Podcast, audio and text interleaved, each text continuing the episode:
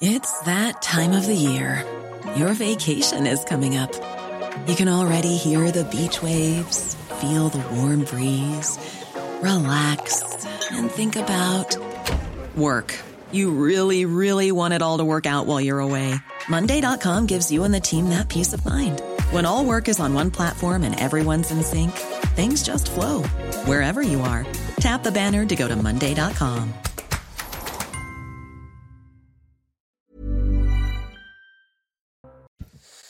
Bonjour à tous et bienvenue ce matin à l'heure des pros. Le Maroc refuse l'aide de la France et cette décision illustre la défiance qui existe aujourd'hui entre Paris et Rabat. Depuis des mois, Emmanuel Macron privilégie une relation avec l'Algérie, sans beaucoup de bénéfices d'ailleurs pour la France. Emmanuel Macron feint de savoir que les généraux au pouvoir en Algérie entretiennent la haine contre l'ancien pays colonisateur et vivent sur la rente victimaire. Au cœur de ce conflit, le Sahara occidental Algérie et Maroc revendiquent chacun la souveraineté de ce territoire. Les États-Unis ou Israël ont reconnu le Sahara occidental marocain. La France n'est pas alignée sur cette position, d'où le refroidissement entre Mohamed VI et le président de la République. Mais il y a aussi, disons-le, une animosité personnelle entre les deux chefs d'État. Emmanuel Macron est détesté au Maroc. Son amour, jugé aveugle pour l'Algérie, irrite le royaume. Il y a quelques mois, une vidéo a montré Mohamed VI titubant dans les allées du Champ de Mars à Paris. Rabat est persuadé que les services français sont à l'origine de cette séquence largement diffusée sur les réseaux sociaux et produite pour affaiblir le souverain, selon le Maroc bien sûr. Le refus de l'aide française est l'épilogue de ces tensions. La France est désormais un pays non grata au Maroc. Et nous allons en parler, euh, bien sûr, et de ce drame euh, avec nos invités dans une seconde. Clémence Barbier. Paris annonce une aide de 5 millions d'euros pour les ONG présentes au Maroc. Annonce faite ce matin par la ministre des Affaires étrangères Catherine Colonna. Le roi du Maroc, Mohamed VI, est attendu à Marrakech ce matin aux côtés des sinistrés. À Marseille, nouvelle victime collatérale au cours de tirs sur la façade d'un immeuble hier soir vers 23h. Un projectile a touché une habitante au visage. Son pronostic vital est engagé. Illégal, le record absolu de 24 titres du Grand Chelem établi par Margaret Court en 1973. Novak Djokovic a remporté hier son quatrième US Open. À 36 ans, le numéro 1 mondial affirme pourtant ne pas se fixer d'objectifs chiffrés.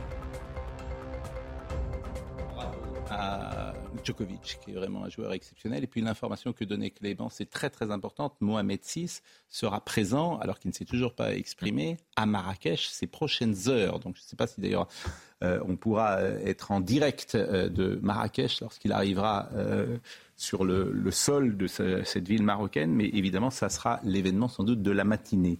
Je salue Elisabeth Lévy, qui est là, Georges Fenech, Philippe Guibert, Florian Tardif, on attend Nathan Dever. il y a beaucoup de choses, évidemment, à parler après le séisme, et notamment le drame absolu, le drame humanitaire. Mais c'est vrai qu'il y a aussi cette part de diplomatie internationale et des relations entre la France et le Maroc et de notre politique étrangère. Je vous propose d'écouter euh, Michel Onfray qui était présent sur notre plateau tout à l'heure avec Sonia Mabrouk. On dira même que ostensiblement le Maroc, le, roi du Maroc, je dirais, parce que vous avez bien raison de distinguer les deux peuples et les deux gouvernements. Macron n'est pas la France et le roi du Maroc n'est pas le Maroc. Et il y a effectivement une, amitié, une vieille amitié, une vieille fraternité, y compris avec le peuple algérien mm. et, tunisien. Il y en a une, vraie présence autre que celle qui, est souvent dite dans les médias. Euh, je pense que le roi du Maroc est fâché avec la France et que beaucoup de pays sont fâchés avec la France depuis que Emmanuel Macron fait une politique qui n'a ni queue ni tête sur le terrain international. C'est-à-dire qu'on n'existe plus. Il y avait une lisibilité, quoi qu'on en pense. Jamais beaucoup aimé Mitterrand et Chirac, mais il y avait une lisibilité de leur politique sur Israël, sur euh, sur Proche et Moyen-Orient, sur les relations avec euh, l'Union soviétique jadis, la Russie ensuite. Emmanuel Macron, c'est assez invisible. Ah, ce qui est vrai, c'est que euh, nous étions très proches du Maroc, nous ne le sommes plus. Euh, on a voulu être proche de l'Algérie, on n'en a aucun bénéfice et à l'arrivée, on est fâché avec tout le monde. Dire qu'on s'est couché devant l'Algérie, on se couche régulièrement sans, comme vous l'avez dit dans votre édito, sans le moindre bénéfice. Hmm. Et je trouve ça assez emblématique de la politique d'Emmanuel Macron. Je ne dis pas que c'est simple, je ne dis pas que tous les pays africains sont de bonne foi dans cette affaire, mais vous avez remarqué la voix de la France si vous voulez, dans des pays où elle était traditionnellement écoutée, nous sommes en train de perdre toute influence. Et c'est quand même qu'on ne veuille même pas de notre aide, c'est quand même une, une volonté, si vous voulez, de, de nous humilier. Alors, il D'autant que l'aide espagnole, Qatar et, des États-Unis a été euh, acceptée. Oui, euh, Angleterre, euh, Angleterre, pas des États-Unis. Et donc, hum. Moi, je crois que l'essentiel, en réalité, euh, si vous voulez, parce que c'est ça le, point névralgique euh, de notre dispute avec le Maroc, c'est, ce sont nos relations avec l'Algérie. Vous savez que beaucoup de voix en France, et j'en termine là, s'élèvent pour euh, demander que l'on dénonce le traité de coopération avec l'Algérie. Si vous voulez, ces gens passent leur temps à dire que nous sommes racistes, nous avons commis des crimes, nous sommes ceci, nous sommes cela. Ils passent leur temps à nous insulter, oh. et nous, on en redemande. Nathan Devers qui arrive. Nathan Dever qui sort de boîte de nuit peut-être. Qu'est-ce que c'est que cette euh, tenue, cher Nathan? Bonjour. Bonjour, non c'était pour commencer C'était rock. C'est rock aujourd'hui, c'est eh pour ça que vous arrivez un peu en retard, vous êtes jeune. Une navré, hein. oui. Je vous en prie, tout va bien?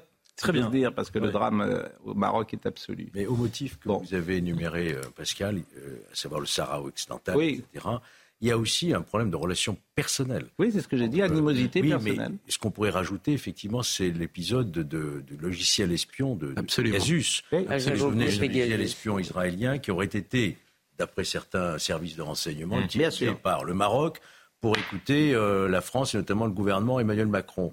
Et si on, en croit ce que nous dit, euh, ce que mmh. dit euh, Tahar Benjeloul, l'écrivain, mmh. qui est un très proche du roi, il explique qu'il y a eu une relation téléphonique directe entre Emmanuel Macron à ce moment-là, qui s'est plaint hmm. auprès du roi sur le fait qu'il l'écouterait. Et le roi aurait répondu euh, sur son honneur que ça n'était pas le cas. Et semble-t-il, Emmanuel Macron aurait répondu de manière très très maladroite, remettant en cause la parole du roi. Et c'est aussi euh, enfoncé le clou. Hein. C'est assez étonnant chez Emmanuel Macron d'être maladroit avec ses interlocuteurs. en revanche, euh, où était le roi du Maroc? À Paris. Pendant le saïsme. C'est officiel ça ou pas? Je crois que c'est quasiment. Voilà, on le devine. Il a, euh, il était, mais il est très souvent un hôtel particulier euh, près de la place du Trocadéro euh, où il réside assez régulièrement. C'était dans un autre quartier de Paris pour tout vous dire, mais je vous écoute. Près du Champ de Mars. Hein? Oui. Oui, vous avez peut-être raison. C'est près du Champ de Mars. C'est autour. Parce que vous avez 40 voitures euh, Mercedes noires qui tournent en permanence euh, autour du, de l'avenue Paul Deschanel. Donc euh, c'est. Ah, je, voulais ajouter un point. Comment? Vous n'allez pas donner l'adresse. Ah, c'est le Champ de Mars. non, non, vous voyez, franchement, c'est pas, c'est pas, c'est pas très secret. Hein, Il y a aussi un château en Picardie, sauf erreur. Oui. Bon. Mais je voudrais ajouter juste un. listing. Oui. Je voudrais ajouter juste un point qui est qu'il n'y a pas du tout de sentiment anti-français au, au Maroc contre les Français. Non, c'est un sentiment anti-Macron. Contrairement à l'Algérie. C'est ça. c'est un sentiment, mais c'est bien le problème d'ailleurs. Il y a une communauté française très importante au Maroc. Il y a euh, beaucoup de franco-marocains. Et donc il y a une proximité vraiment profonde euh, entre les Marocains et les Français qui n'a rien à voir avec les relations avec les. Mais vous avez parfaitement. On les salue d'ailleurs parce qu'on est très écoutés pour tout dire au Maroc. Je vous le confirme. Voilà, il y a beaucoup de gens qui nous écoutent, euh, nos compatriotes, mais également ce pays merveilleux, ce pays d'accueil, ce pays. Euh, qui n'est pas antisémite, contrairement à beaucoup de pays du coin. Bien sûr, non, mais c'est un pays, dire, chacun le sait. Marrakech, tradition juive. Marrakech, et Saouira, Rabat, Rabat est une ville merveilleuse, évidemment. Et c'est vrai que c'est une, c'est un, c'est un pari qui était euh, très euh, dangereux en mm. quelque sorte, de vouloir absolument donner des gages au régime algérien, qui de toutes les manières, quoi qu'on fasse, et surtout plus il sentira la France en position de faiblesse, et plus il sera euh, presque même cruel envers, la France, mm. et quitte à abîmer notre relation avec le, le Maroc, notamment même aussi sur le, sur le Sahara. Ah, alors, on en a parlé, mais vous étiez encore euh, dans, sur le dance floor. Euh, mais, mais, nous en avons parlé il y a quelques, il y a quelques secondes, euh, cher, cher Nathan. je vous propose d'écouter Tar Benjeloun. Il était ce matin l'invité d'RTL. Et effectivement, il a évoqué le fait que le droit n'a toujours pas parlé, ce qui nous surprend, nous. Puisque le séisme date de, 20, de 23 heures vendredi, on est lundi et il va aller à Marrakech. Écoutez Tar Benjeloun. Son habitude, il, s'exprime très peu, il, fait des discours officiels, mais peut-être qu'il va s'exprimer, mais c'est pas quelqu'un qui communiquait comme son père. Son père parlait beaucoup.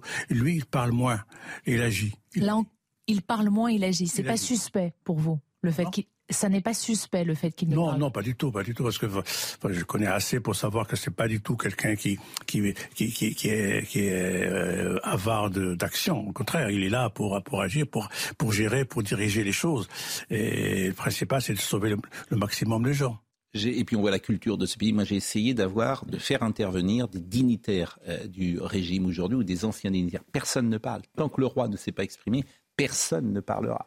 Absolument. Ni M. Azoulay, ni des avocats très célèbres et, qui ont, sont parfois intervenus sur le thème. Personne ne parlera. C'est tout à fait une démocratie libérale. Ce n'est pas un régime dictatorial, mais c'est pas. C'est une monarchie parlementaire. Merci. voilà. Non, dire ça, euh, bon, écoutons Gérald Darmanin sur les relations franco-marocaines.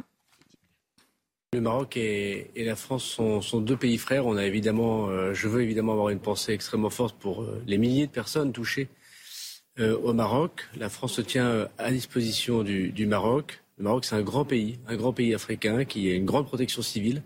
Et s'il pense et c'est bien normal que d'une manière ou d'une autre, euh, une aide internationale peut être au rendez-vous, la France mmh. sera là. On sait que les relations diplomatiques sont compliquées entre nos deux pays depuis plusieurs mois. Il n'y a plus d'ambassadeur du Maroc en France. Ça peut être lié ou pas, Gérald Darmanin? Non, je, ne le crois pas. Encore une fois, la tragédie qui touche euh, le sud du Maroc euh, touche tout le monde, touche tous les Français. Et nous sommes vraiment à la disposition de nos amis marocains. Bon, c'est pas rien quand même le fait qu'il n'y ait pas d'ambassadeur marocain à Paris. C'est quand même euh, quelque chose de, il y avait très significatif. Il y avait eu cette phrase du roi où il avait dit que la relation entre Paris et Rabat n'était tout sauf amicale, je crois. Ou quelque... Oui, bien sûr. et on a recité cette vidéo qui est vraiment très importante, qui a été diffusée sur les réseaux sociaux, où on voit le roi titubant. Euh, et, Rabat est persuadé que cette vidéo est une manipulation des services secrets ou des services tout court euh, du renseignement pour affaiblir euh, le euh, régime. Bon, voilà ce qu'on pouvait dire sur euh, cette affaire, comment dire, sur cette affaire diplomatique. Mais je vous propose d'écouter une deuxième fois tard Benjeloun sur la polémique qui peut-être naît aujourd'hui entre la France et le Maroc et peut-être est-il trop tôt pour l'instrumentaliser, dit-il. J'espère qu'elle sera une fausse polémique parce que il faut pas polémiquer là-dessus alors que les gens sont en train de crever. C'est pas pas possible. On peut pas faire de la, polémique alors que les gens attendent qu'on vienne les, soutirer sous les décombres. C'est pas ça. Moi, je pense que c'est une, une, rationalité de l'organisation. On organise les, secours. Ils sont organisés. Et moi, je, ne comprends pas pourquoi il n'y a pas d'hélicoptères qui arrivent pour soutirer les choses. Alors justement, sur le terrain, euh, sauf si vous avez un dernier mot à ajouter sur ce sujet et sur cette...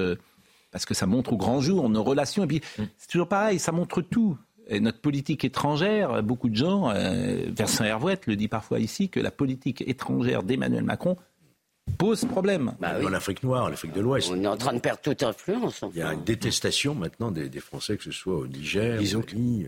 Ouais, disons qu'il euh, il paye la facture, Emmanuel Macron. Mm. Il n'a pas su redresser ce qui était déjà en cours avant lui. Enfin, il paye la facture de notre aide. Terminez, terminez votre raisonnement euh, Je veux dire, la perte d'influence de la France, elle vient d'un certain nombre d'interventions extérieures qui ont été ratées, qui ont été des échecs. Euh, et Emmanuel Macron n'a pas réussi à redresser la barre. Il l'a parfois un peu accentué par une certaine arrogance mm. ou une, en donnant le sentiment que c'était comme avant, à l'époque où la France, il suffisait qu'elle parle par la voix de son président pour que les choses se fassent. Or ça, ça a complètement changé. Mais si on prend l'Afrique, par exemple, la, la fameuse France-Afrique, elle est morte depuis longtemps, et que les difficultés dans les pays qui ont eu des coups d'État, ils précèdent Emmanuel Macron et qui sont liés à notre présence militaire, au fait qu'on a donné le sentiment donné le sentiment qu'on était solidaire de régimes qui ne sont pas toujours euh, exemplaires auprès des populations, pour user d'un euphémisme. Et c'est Emmanuel Macron qui paye la facture, mais je pense mm. qu'il n'a pas su prendre la mesure du problème de la politique française. Eh bien écoutez, euh, merci pour cette intervention qui donne un peu de nuance à nos débats, bien sûr, et euh, c'est important de. Peux nuancer sa nuance ou c'est trop Non, parce que je pense que vous n'allez pas nuancer sa nuance. Euh, non, mais c'est intéressant d'avoir. On paye aussi un peu la névrose africaine qui voit la main de la France partout. Oui, tu qui, qui voit la main de la France. C'est pas faux. Voilà. Mais c'est ce qu'on appelle la rente victimaire, bien sûr. Vous avez raison. Voilà. C'est pas faux. Et on, on paye aussi l'influence de nouveaux empires Euh, absolument. absolument. La Chine. Euh, la, Russie, la Russie, etc. qui depuis sept ans se manifeste de manière plus forte qu'avant. Et c'est pourquoi, je pense, nous avons été assez complets et assez remarquables pour tout dire sur ce sujet. Non pas grâce à moi, mais grâce à vous et à vos interventions autour de cette table. Bien, bien sûr. Euh, sur le terrain, et c'est un drame. Euh, Augustin Donadieu, d'ailleurs, est en direct de, Marrakech. On essaiera tout à l'heure euh, d'établir la liaison avec, avec, lui. Je voudrais qu'on voit le sujet de Corentin Brio, euh, à la fois sur les recherches et sur les aides. Ici, à Moulay Ibrahim, un village situé à 40 km au sud de Marrakech. Les recherches continuent. Les sauveteurs et les militaires sont à pied d'œuvre pour déplacer de lourds débris, dans l'espoir de trouver des survivants. Quelques mètres plus loin, les habitants s'organisent et prêtent main forte pour décharger les camions remplis d'eau et de nourriture. Ces aides proviennent du gouvernement ou des organisations de la société civile. Ce que nous voyons aujourd'hui, c'est l'aide alimentaire fournie par le gouvernement pour aider les personnes touchées par le tremblement de terre. À Mizmiz, un autre village situé à 55 km de Marrakech, les survivants qui sont sans abri ont trouvé refuge dans ce camp de secours mis en place par la protection civile. Un endroit où dormir en attendant de pouvoir se nourrir. Amizmiz souffre, pas de pain, pas d'électricité, pas d'eau. Les gens souffrent et l'aide est en retard. Certains sont bloqués sur les routes, d'autres manquent de nourriture et d'abri. Nous sommes 12 ou 13 dans la tente, enfants et parents compris. La situation est désastreuse. En attendant les aides internationales, le pays peut compter sur la solidarité et l'entraide des Marocains pour faire face au désastre. Sur les réseaux sociaux, il y a une remarque assez intéressante, d'ailleurs, que je n'avais pas formalisée de cette manière-là. Quelqu'un dit il est important de rappeler que l'aide acceptée est celle des pays monarques chose que tout le monde, que ce soit le Qatar, Royaume-Uni et l'Espagne, qui est un pays monarque. Et des pays qui reconnaissent le Sahara occidental Alors, bien sûr, ça c'est mm. plus évident. Euh, bien sûr. il y a un aspect que nous n'avons pas évoqué, c'est celui de la politique nationale. C'est-à-dire qu'on peut comprendre que le Maroc, face à ce qui se passe, veut démontrer qu'il n'est pas un petit pays. C'est-à-dire qu'il est capable de prendre en charge. Oui, mais il accepte l'aide de, l'Espagne, de Royaume-Uni. Donc, euh, il, y a, il y a un côté, si on accepte l'ensemble de l'aide humanitaire internationale déployée par l'ensemble des pays euh, du monde, mm. ça montre aussi qu'on est un petit pays qui n'est pas capable de faire face à ce qui se passe. Écoutez Arnaud Fraisse, qui est fondateur de ce Secours sans frontières, spécialiste donc des secours et qui explique la difficulté d'intervenir. En Turquie, c'était beaucoup plus, beaucoup moins, euh, euh, beaucoup moins compliqué parce que là, il y avait des zones de survie entre les plaques de béton. Là, au Maroc, on n'a pas beaucoup de, plaques de béton. Il y en a peut-être effectivement dans, euh, dans Marrakech, mais dans tous les villages dans, dans l'Atlas, au, Atlas, on, a vraiment effectivement du, du, torchis. Et quand ces maisons tombent, en fait, c'est vraiment de la poussière et, des, cailloux en fait qui vous tombent dessus. Et, ça, ça a notamment l'inconvénient de de comment dire d'asphyxier les gens hein, puisque la, poussière vous respirez de la poussière et vous n'avez pas de zone de survie avec de l'air de l'air correct et donc ça peut ça peut asphyxier les gens et, et, là ça devient effectivement un, un, combat contre le temps pour essayer de sauver ces gens le, le, plus rapidement possible. Et puis il y a ces témoignages que vous entendez depuis 24 heures, ces gens qui vivent l'horreur, ces mères de famille, ces pères de famille qui ont perdu euh, un enfant parfois, un parent souvent. Je propose d'écouter euh, le témoignage de cette femme qui raconte comment elle a sauvé des voisins. Quand nous sommes descendus au rez-de-chaussée après le tremblement de terre, la porte était bloquée par des gravats. On s'est échappé en passant chez les voisins. On a trouvé une femme, son fils et une petite fille coincés sous les décombres, seules leurs têtes dépassées. On a commencé à déblayer jusqu'à ce que mon mari arrive et nous aide à les sauver. Témoignage évidemment euh, saisissant, comme ce témoignage que vous allez entendre maintenant, comment s'organise la vie sans eau, sans pain. On souffre beaucoup à Mizmiz. Il n'y a ni pain, ni électricité, ni eau. Les gens souffrent et l'aide tarde à venir. Certains sont bloqués sur les routes, d'autres manquent de nourriture ou d'un abri. On est 12 ou 13 dans les tentes. Il y a des parents avec leurs enfants. Philippe Guivert, vous êtes proche pour des raisons personnelles de la communauté marocaine. Vous avez pu euh, saisir tout ce week-end comment les Marocains qui vivent en France euh, vivaient ce, moment si douloureux. Bah, ils ont été réveillés dans la nuit.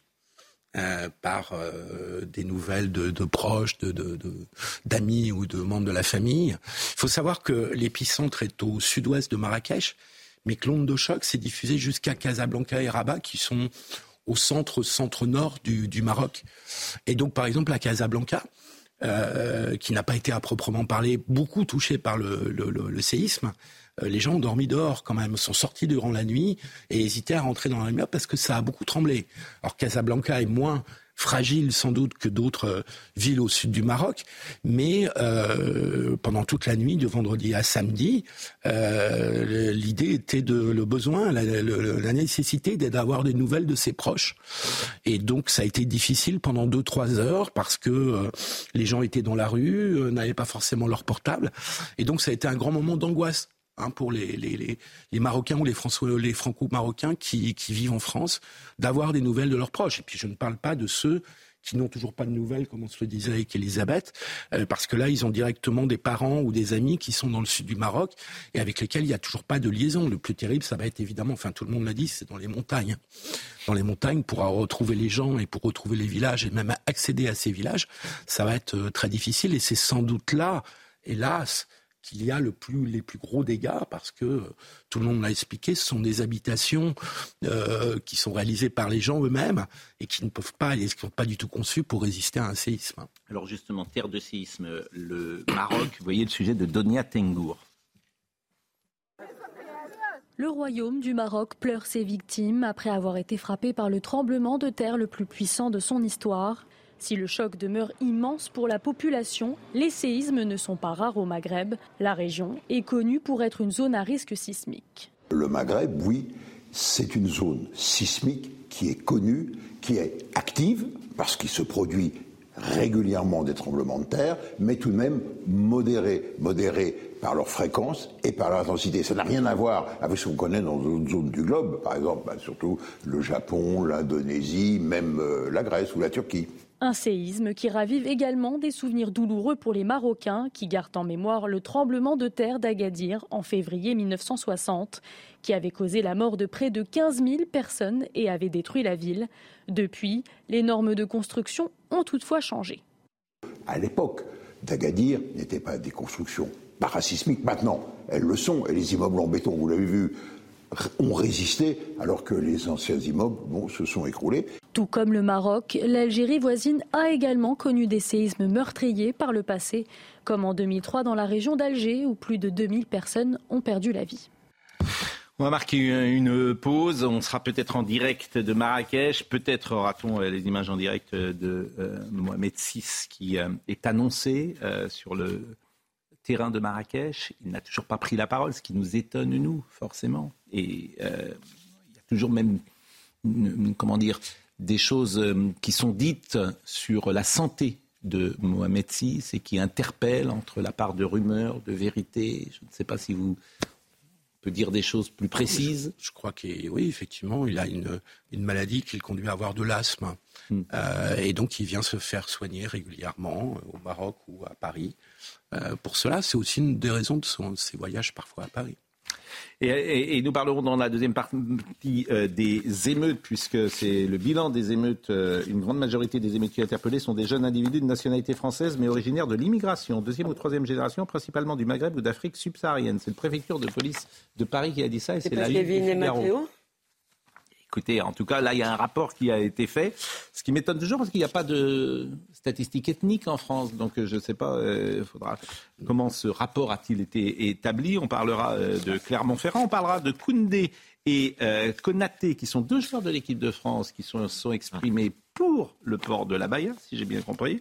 La rentrée de Marine Le Pen, d'Éric Zemmour, et puis alors la cérémonie euh, d'ouverture. C'est-à-dire que ça, c'est ça, c'est absolument magnifique ce pays. C'est-à-dire que il y a un peu de second degré chez Jérôme bah Jardin, il y a un peu de distance, il y a un peu d'humour, et vous avez un petit noyau de gens qui sentent le beurre rance en France. Euh, qui ne représentent personne sauf l'espace médiatique, qui écrivent dans deux ou trois euh, journaux que chacun connaît et qui décident ce qu'est le bien et ce qu'est le mal pour notre pays et qui parlent de, voilà, de la, France. France. France, c'est ce qu'ils ont dit. Mais c'est olfactive. Mais en fait, malhonnêtes. Je, je pense qu'on a tort d'en parler parce que ces gens ne représentent personne. on parle parfois de la déconnexion qu'il existe entre le public et les hommes politiques. J'assure qu'entre le public et certains journalistes et certains artistes, la déconnexion est beaucoup plus grande. Mais il y en a qui sont élus quand même, dans, euh, des gens qui ont dénoncé la France. Mais... Bah oui, mais c'est ça qui m'inquiète. La question, c'est faut-il relayer? Et puis on parlera de l'accueil triomphant qu'a reçu Emmanuel Macron euh, au Stade de France. Ah. Oui, parce que ça, c'est un fait politique important. Hum.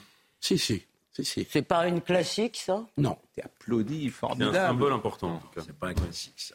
Non. À ce point-là, pour le coup. À ce point-là, c'est pas, pas, un classique. Bon, bon, bon, bon je retire. Non, c'est vraiment inédit de cette façon.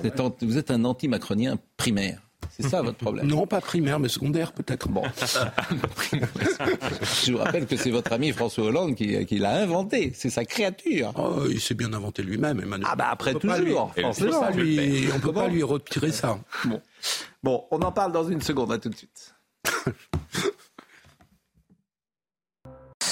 Charlotte, bonjour.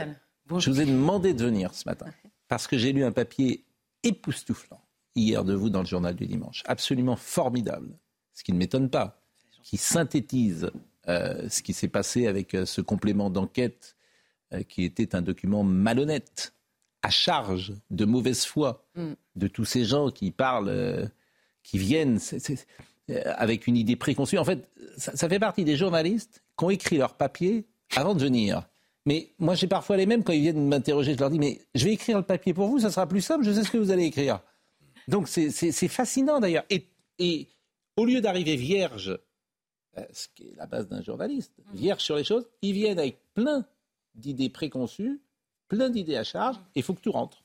Et tant que tout ne rentre pas, ben voilà. Mmh. Alors j'ai vu en plus les tweets de celui. Franchement, je serais lui, j'arrêterais de faire des tweets parce que ces tweets sont vraiment pas bons et, ça signe. Qui, qui ça? Je sais pas, je, ne sais même pas son nom d'ailleurs. Mais, mais ces tweets sont pas terribles. Hein. Je serais lui, j'arrêterais de tweeter. Bon, vous avez une... Mais c'est vrai, ils sont médiocres et tout, ils ne sont pas malins du tout. Euh, Clémence Barbier, c'est à vous de, pour le rappel de l'info. Il manque un professeur dans près de la moitié des établissements du secondaire, selon une enquête du SNEF et FSU. Ces constatations viennent contredire les propos du ministre de l'Éducation nationale Gabriel Attal ou même d'Emmanuel Macron, qui affirmait à la rentrée qu'il y aura bien un professeur devant chaque élève. Après la canicule, place aux orages qui pourraient être localement violents entre le sud-ouest, le bassin parisien et le nord. Pour l'instant, Météo France n'a pas émis d'alerte liée aux orages, seulement une vigilance orange. Moscou revendique une large victoire du parti de Vladimir Poutine aux élections dans les quatre territoires annexés en Ukraine à hauteur de plus de 70% des suffrages, des scrutins considérés comme illégaux par Kiev et ses alliés.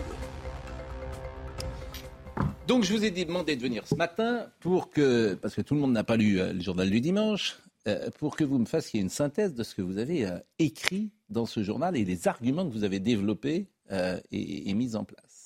Ben, en gros, le, complément d'enquête, puisqu'il s'agit de complément d'enquête, a été diffusé jeudi soir. Et il se trouve que moi, j'ai appelé le, notamment la direction de la communication du Puy du Fou et le Puy du Fou, j'ai été euh, outré par le reportage en le regardant. C'est-à-dire que je connais bien le Puy du Fou, je connais bien euh, notamment Philippe de Villiers, Nicolas de Villiers, et je sais la manière dont ils gèrent le Puy du Fou, ce qu'est cette aventure, cette œuvre dans leur vie. Et il y avait des accusations qui étaient clairement, euh, alors soit distillées, parce que la malhonnêteté, parfois, vous savez, ça passe par on dit quelque chose au début du reportage, on se contredit soi-même au bout de trois quarts d'heure, et donc à la fin, ça laisse une, une espèce d'impression euh, et, par exemple, il y a beaucoup d'insinuations sur le fait que les Villiers se sont enrichis sur le dos des bénévoles, puisque, vous savez, le Puy du Fou fonctionne. Vous avez d'un côté le parc, avec des salariés, euh, notamment mm. les gens qui animent le parc, et le soir, il y a la cinécénie, le grand spectacle euh, de nuit, qui est animé par 4300 bénévoles depuis 45 ans. Donc déjà, quand on arrive, on se dit, il y a un sujet, en effet, sur ce bénévolat, c'est-à-dire qu'est-ce qui anime autant de gens depuis 45 ans pour euh, euh, offrir un spectacle qui est par ailleurs absolument sublime mm. euh, tous les soirs de l'été, enfin les soirs de week-end de l'été. Et eux, ils sont arrivés en, attaquant sur trois choses. Un, évidemment, c'est l'attaque qui, qui justifie toutes les autres, c'est le, le, différent idéologique sur la lecture de l'histoire, notamment sur la lecture euh, des guerres de Vendée. Et alors, par exemple, je vais vous donner un exemple de ce que je disais précédemment. Le journaliste commence et dit euh, Pour les Villiers, les Vendéens ont été massacrés. Alors, c'est vrai pour les Villiers, c'est vrai pour tous les historiens du monde, en fait. Évidemment, peu contesté. C'est fascinant la médiocrité de. Et donc, vous arrivez à la fin du reportage, et là, ils font appel à un historien euh, qui est euh, donc choisi par complément d'enquête, qui parle, et puis, et là, il glisse une petite phrase en disant les historiens, de manière générale, reconnaissent les massacres, mais vous êtes une heure plus tard. Donc au début, vous êtes rentré avec l'idée que ah, ils exagèrent. Les, on a eu ce débat-là euh, dix mille fois bah, ici avec. Au moment de avec, mourir. Exactement. C'était la même À la convention, euh, vous aviez euh, des, des, leaders de, et donc, qui, expliquaient qu'il fallait tuer tous les Vendéens parce qu'ils étaient Vendéens. Parce qu'ils étaient Vendéens. Et là, on arrive sur la deuxième, la deuxième, puisqu'après le journaliste qui doit pas très bien maîtriser, on va dire, cette période-là de l'histoire. Mm arrive à la fin. Et Ni aucune d'ailleurs. Ça, je sais pas, mais et il, arrive, rien, le pauvre. il arrive devant l'historien qui lui dit oui, non, ça c'est sûr, les Vendéens ont été massacrés. Donc il hmm. dit ah bon, bon ça c'est donc c'est bon. Donc ça bascule sur le mot génocide que vous disiez. Est-ce qu'ils ont été, enfin, est-ce qu'ils ont été tués parce qu'ils étaient Vendéens? Est-ce qu'on voulait tuer tous les Vendéens pour cette raison? Et là, en effet, il y a un débat historique. Et donc le journaliste sur l'emploi du mot, hein, pas sur l'ampleur des massacres, pas sur tout ça. Et donc là, le journaliste va voir Nicolas de Villiers et insiste sur ce point et sur ce point seulement. Et Nicolas de Villiers lui dit écoutez, moi je suis président du Puy du Fou. Donc je renvoie aux historiens le débat sur le génocide. Mais non, évidemment, le journaliste euh, insiste et creuse là-dessus. Et donc à la fin, vous vous êtes perdu. Vous vous dites, mais en fait, les Villiers disent n'importe quoi sur mm. l'histoire.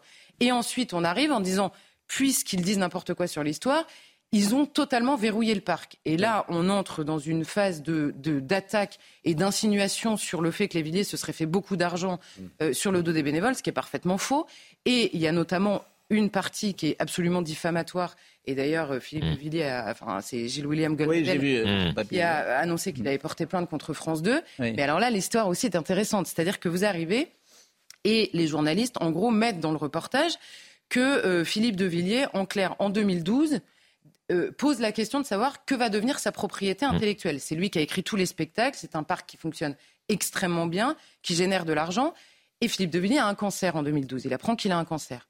Donc il pose la question à son conseil juridique.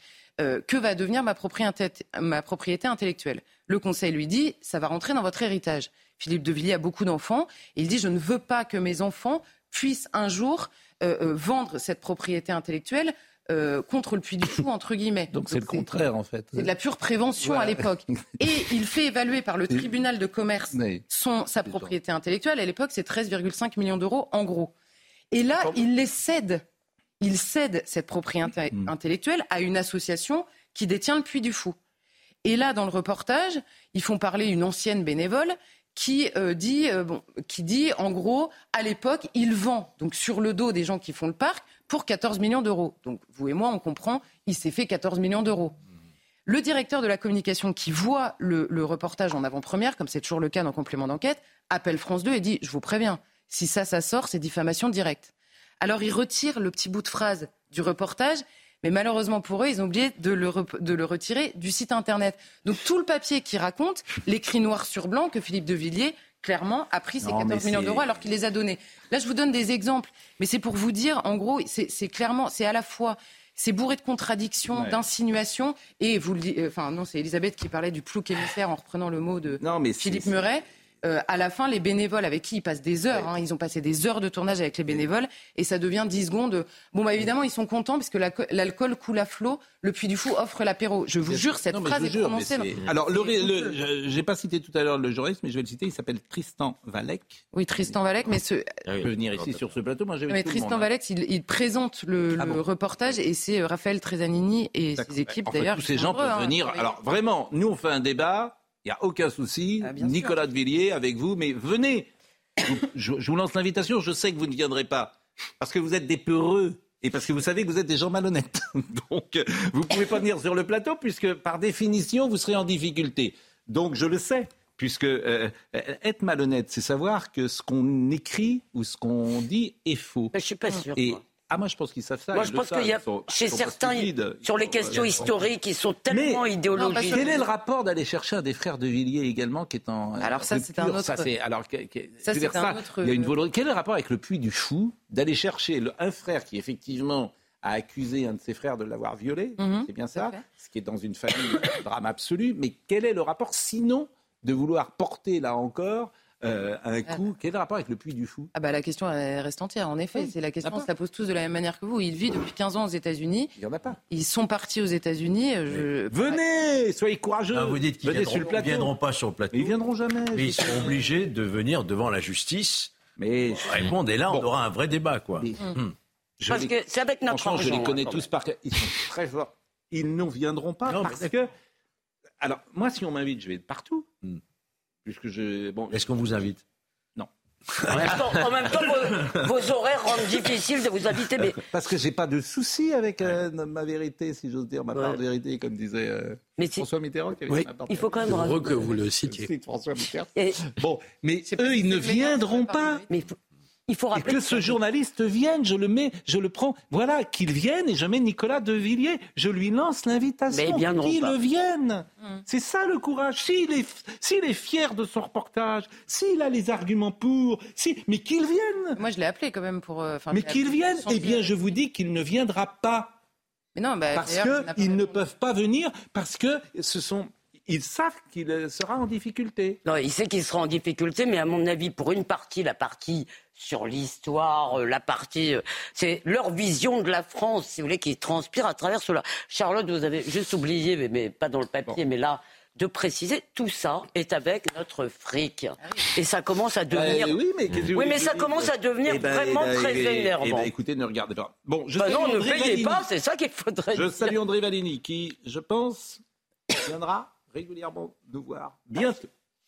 Ah, ben, je m'en réjouis. Exactement. Moi, je l'aime ah, beaucoup ici. Et il me dit le général Thureau porte au nom du comité de salut public la responsabilité des plus grands massacres des guerres de Vendée. 200 000 merci. Vous serez ce soir dans l'émission de Christine, Kelly. Face à l'info. Est-ce que vous savez déjà sur quoi vous allez intervenir Pas encore. ce soir? J'ai plein de sujets pour vous. Ah bah, vrai, Ça ne manque ça ne manque pas. Nous revenons alors évidemment après cette parenthèse euh, avec euh, le Maroc, bien sûr, et le drame que vit euh, ce pays frère, disons-le, parce que je pense que beaucoup de gens qui nous écoutent sont allés au Maroc. Ils sont allés à Marrakech, ils sont allés à Essaouira, ils sont allés à Gadir, dans ces villes merveilleuses. Ils ont tous été séduits par l'accueil Absolument. La culture, des Marocains, la, culture, la, la, la gentillesse, la bienveillance, l'extraordinaire. Puis ce, ce, pays qui est merveilleux en termes de, de de, vivre, de climat. Et euh, je vous propose d'écouter Augustin Donadieu qui est sur place à Marrakech. Ici, dans le quartier de la Mella, c'est dans la Médina, juste à côté de Marrakech, un quartier pauvre. C'est une succession de drames humains auxquels on assiste depuis ce matin à l'image de, cette habitation, cette maison qui, en quelques secondes, a été complètement détruite euh, dans la nuit de vendredi à samedi avec ce séisme désastreux. Euh, ces habitants, tous les habitants de, de cette ville de, de Mella sont regroupés dans les rues, dorment dehors depuis euh, trois jours de peur des répliques puisque tous ces murs sont extrêmement fragilisés. Ils sont tous, eh bien, et la raison, elle est simple. Regardez, ce sont ces matériaux de, construction. Ces murs, eh bien, ils sont composés de, terre, euh, terre crue, de terre crue, qui viennent assembler euh, des euh, briques comme celle-ci. Et donc, évidemment, tout cela amène énormément de fragilité à ces murs, qui, à la prochaine réplique, s'il y en a une, eh bien, pourrait faire faire tomber toutes les maisons ici dans la Mela. On a pu constater aussi une autre maison effondrée sur un taxi. C'est à quelques encablures d'ici, à quelques rues d'ici. trois personnes sont mortes. Il y a deux femmes et une jeune fille. Les habitants ici sont choqués. Cependant, on leur a parlé, ils nous ont dit qu'il ne manquait pas de nourriture, il ne manquait pas d'eau, puisque de nombreux Marocains eh bien, euh, font la route en voiture, leur apportent des couvertures, de la nourriture et de l'eau, mais ils attendent une réaction de l'État, notamment pour la, reconstruction euh, de leur quartier.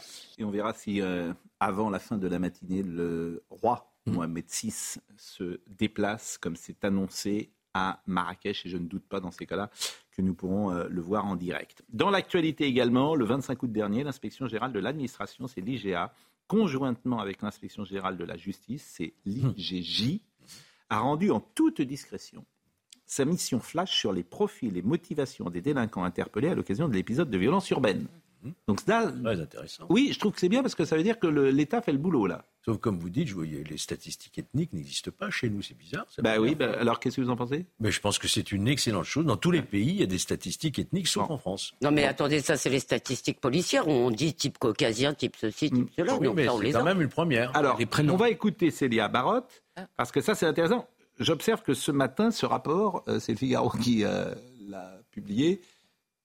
D'autres publications, peut-être, euh, ça n'ira peut-être pas dans le sens de ce qu'elles veulent ou de ce qu'elles espèrent.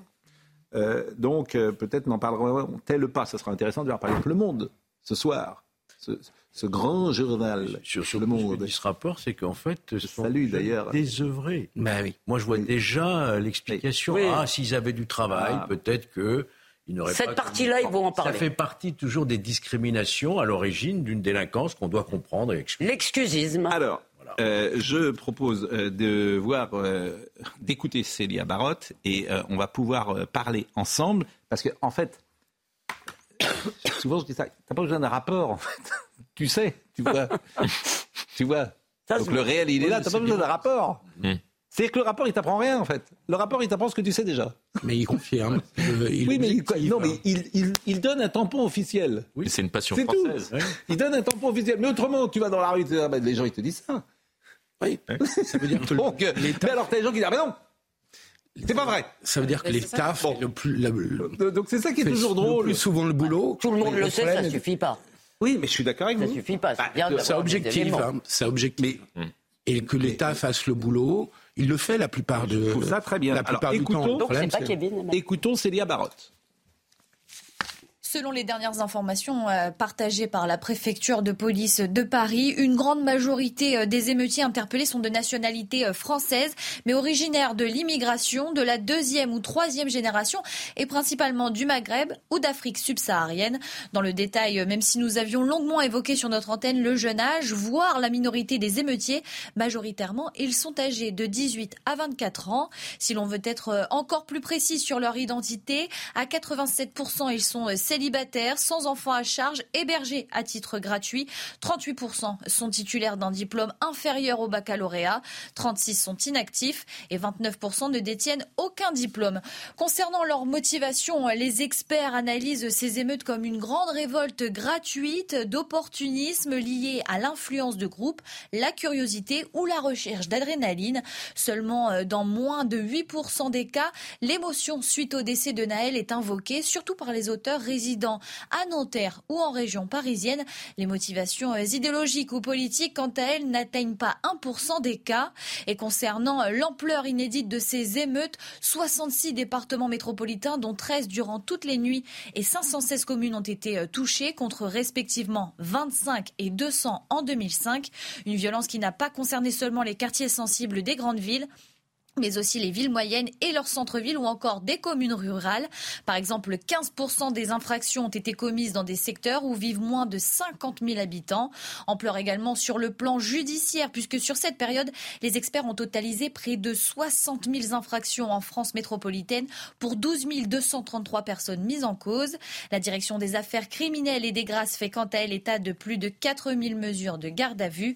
Face à cette situation inédite, l'institution judiciaire a choisi la sévérité vérité, et ce, peu importe les antécédents judiciaires. 83% des majeurs déférés ont été condamnés, dont 60% à une peine d'emprisonnement ferme. Alors, attendons de voir ces peines Moi, j'attends de voir précisément c'est quoi ces peines d'emprisonnement. Parce que vous savez que les peines d'emprisonnement, elles ne sont pas exécutées, elles sont transformées en autre chose. J'attends de voir. Mais moi, je, crois qu'il y a une forme de déni hein, dans, ce, sondage et ce mmh. rapport. Parce qu'on nous dit qu'il y a 1% seulement d'idéologie. Mais quand on attaque un commissariat, quand on attaque une école, quand on attaque une mairie, c'est pas gratuit. On s'attaque à des symboles. Donc moi, je crois qu'il y a, il y a une volonté d'en découdre avec ce qui représente euh, les symboles de la République et de l'autorité. Je n'en suis même pas sûr, Georges. Moi non plus. Que c'est voilà des gens complètement paumés. Non, exactement. Pas ça. Ah, non, non, exactement. Non, non, ils ne feraient pas ça de leur pays d'origine. On met le doigt justement après dans la. Non, il faut les comprendre. Ah non, non, non, ah non, non, non. Mais ce qui me frappe surtout, c'est combien c'est euh, actes-là sont instrumentalisés par d'autres personnes et notamment des politiques qui voient par exemple Naël, ils s'en fichent.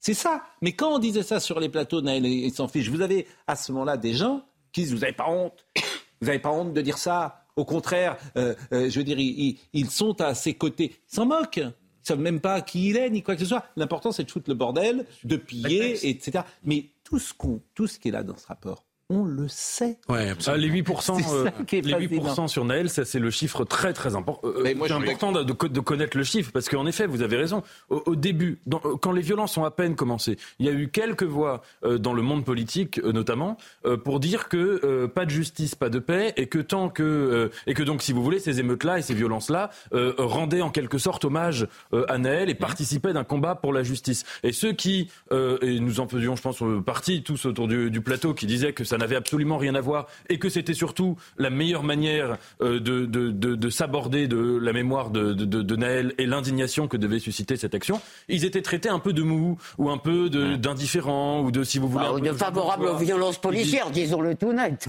Ou, ou de favorables aux violences policières. Et c'est très important là de voir que, euh, donc ça veut dire que si c'est 8%, ça veut dire que 92% d'individus ont estimé que euh, la mort de Naël pouvait être, si vous voulez, effacée pour, pour faire des violences à la place et qu'on pouvait l'oublier et je rappelle la phrase d'Emmanuel Macron, il n'y a pas de rapport entre délinquance et immigration. Cette phrase absolument folle qui vient percuter le réel. il, vient percuter le réel. Et là, une grande majorité des émeutiers interpellés sont des jeunes individus de nationalité française, mais origine de l'immigration, principalement du Maghreb ou d'Afrique subsaharienne.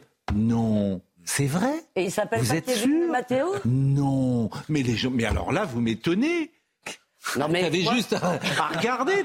Non mais mais ça vous fait rire, mais moi ça me fait pas rire en fait. Non, mais là, ça me fait pas rire du tout qu'un président de la République nie le réel comme ça. Parce que si tu ne nies pas le réel, si tu ne nies pas le réel, alors après il y a plein de causes. Hein. Hum.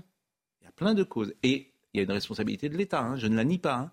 Mais si tu nies euh, le réel. Tu ne peux pas avancer, Elisabeth. Non, mais moi, je voudrais. notre seul point de désaccord ici, euh, c'est la question du euh, désœuvrement, ce que vient de dire Georges. Moi, je crois quand même qu'il y avait une dimension, si vous voulez, de sécession, même si elle n'est pas consciente. c'est si vous vous sentez partie prenante d'une société, si vous vous sentez solidaire des autres, mm. vous attaquez pas des écoles.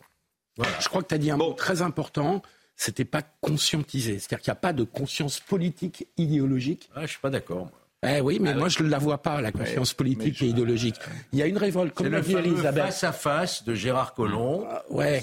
Il y a une révolte contre la, contre l'État, contre l'autorité. Contre la France. Et pas simplement contre la police. Il y a une conscientisation. Mais c'est une révolte et, qui avait écrit ça ne croit en rien. Qui avait écrit ça? Qui l'avait dit parfaitement bien dit, on en avait fait d'ailleurs une large place, Pierre Brochand dans le Figaro Magazine. J'allais dire comme toujours. Et qu'est-ce que j'avais dit à l'époque Il va se faire. Qu'est-ce que j'avais dit à l'époque à M. Macron Lisez le... Figaro Magazine, vous vous souvenez Lisez le Figaro, il n'y a pas besoin. Lisez, tout y est. Je lui redis au président de la République. Qu'est-ce qu'ils vont faire de ce rapport Mais c'est bien beau un rapport. En tous les cas, sur France Inter, ils n'ont retenu que la, que la partie sur le, le, désœuvrement. Mais évidemment, ça, ça rassure les bonnes âmes. Et ça les rassure pas, bon ben, si on leur donnait Ils sont dans un combat idéologique, ça les rassure pas, ils savent ce qu'ils font, Georges. Si du travail, c'est toujours le problème. Pas rassurer, je vous assure, Georges. Ça les rassure pas, ils sont dans un combat idéologique. Ça les rassure pas du tout. C'est à dessein qu'ils utilisent ça. Donc euh, ils sont, croyez-moi, ils savent, euh, ils savent ce qu'ils Charlotte, je vais vous remercier. Ben, vous revoir ce soir parce qu'on va recevoir Gilles Kepel Tout à fait. dans un instant. Merci d'être passé. J'attends que ça se. Bah vous attendez. Ah non, c'est bon, je me lève, je m'en vais. Non, non, non, mais on va. On va je sais pas, je suis en panique. non, Charlotte. vous, serez là demain matin, de toute Tout façon. À fait. Bon, on peut vous lire dans le journal du dimanche, bien évidemment. Et on marque une pause et nous revenons.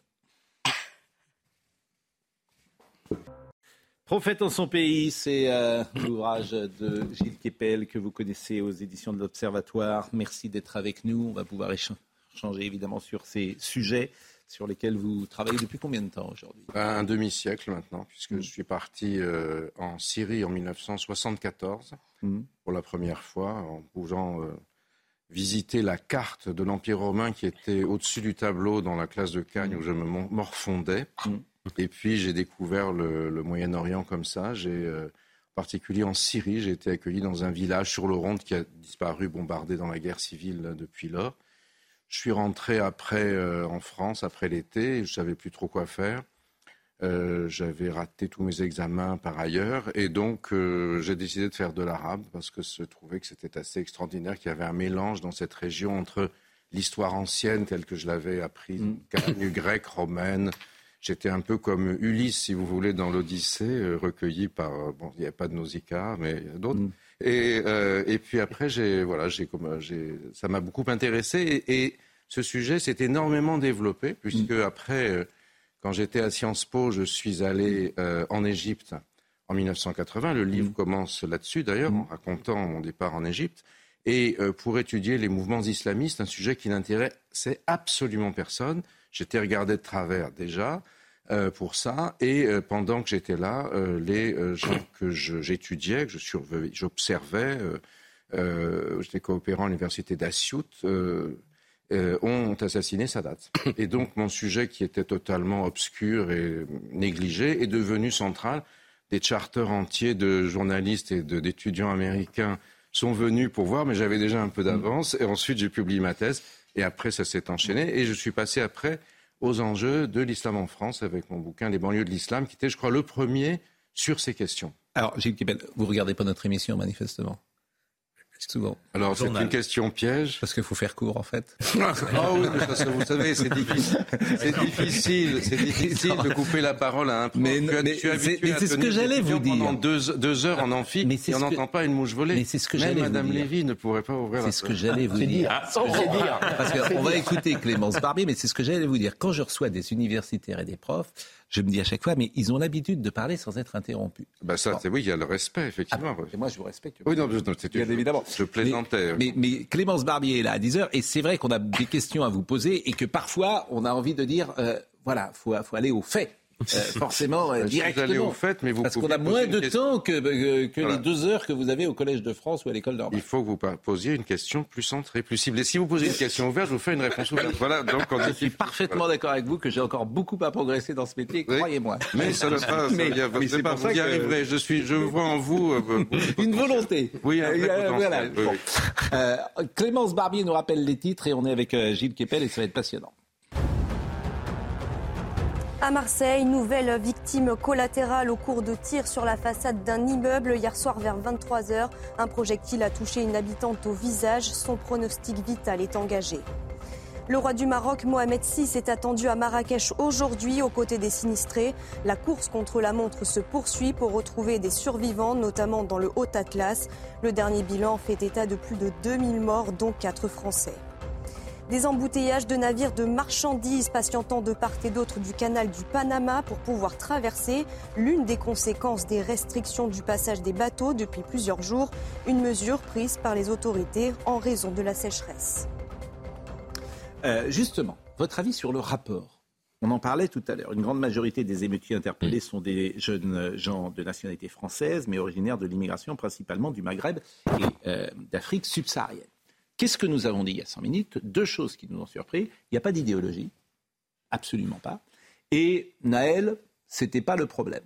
Ce rapport nous dit, au fond, ces jeunes sont là, un peu désœuvrés, et puis euh, ils pillent et ils mettent le bordel parce que euh, voilà, c'est une manière de s'exprimer de ça. Euh, ça a été parfois contesté tout à l'heure, cette analyse-là. Votre avis sur cette jeune génération et sur ces émeutiers qui ont fait ce qu'ils ont fait il y a maintenant trois mois? Alors ça, c'est un rapport qui est très intéressant, mais qui est basé sur des analyses euh, quantitatives, euh, statistiques faites par les services de mm. police, si vous voulez. Donc euh, c'est une photographie des choses à l'instant T. Maintenant, il faut aller un peu plus profondément. Quand, on a, quand il y a eu les émeutes de 2005, on est allé avec toute une équipe cinq ans après à Clichy-Montfermeil. On a passé un an là-bas, si vous voulez, et ce qu'on a trouvé n'était pas exactement la même chose que ce qui avait été indiqué sur le coup. Alors, dans ce cas-là, je crois qu'il y, a deux choses. D'abord, même si les gens ne se réfèrent pas explicitement à, Nahel, à la, mort de Nahel, il y a évidemment une, adhésion émotionnelle, si vous voulez, à Nahel. C'est-à-dire, ce jeune-là, ça aurait pu être moi. Ça, c'est l'élément qui va déclencher les choses, c'est l'identification, comme ça s'est passé à Clichy-Montfermeil, comme ça s'est passé ailleurs. Ensuite, euh, qu'il n'y ait pas eu d'idéologie politique, c'est possible. Euh, mais euh, moi, ce que je sais en travaillant avec mes étudiants là-dessus, c'est que vous avez aujourd'hui, ce qui a beaucoup changé par rapport à il y a 20 ans, c'est que euh, le web est partout. Les réseaux sociaux sont partout et que vous avez des entrepreneurs de colère, si vous voulez, présents sur le web. Vous aviez invité Bernard Rougier, je crois, il y a quelques années, quelques temps, et vous avez expliqué ça, qui vont diffuser une représentation de la société dans laquelle tout est licite. Et finalement, le pillage est licite, etc., etc. Et on voit bien comment, au bout d'un certain temps, dans, le cours des émeutes, les choses se transforment et euh, aboutissent à ce que les émeutes s'arrêteront alors qu'elles sont parties d'une émotion lorsqu'il n'y a plus une Nike à piquer dans les magasins. Et d'ailleurs, vous regardez euh, le lendemain mm. ce qui est à vendre euh, dans sous le manteau ou même mm. sur les sites du, du web. donc on est, on, est, on est entre, ces deux, entre ces deux extrêmes.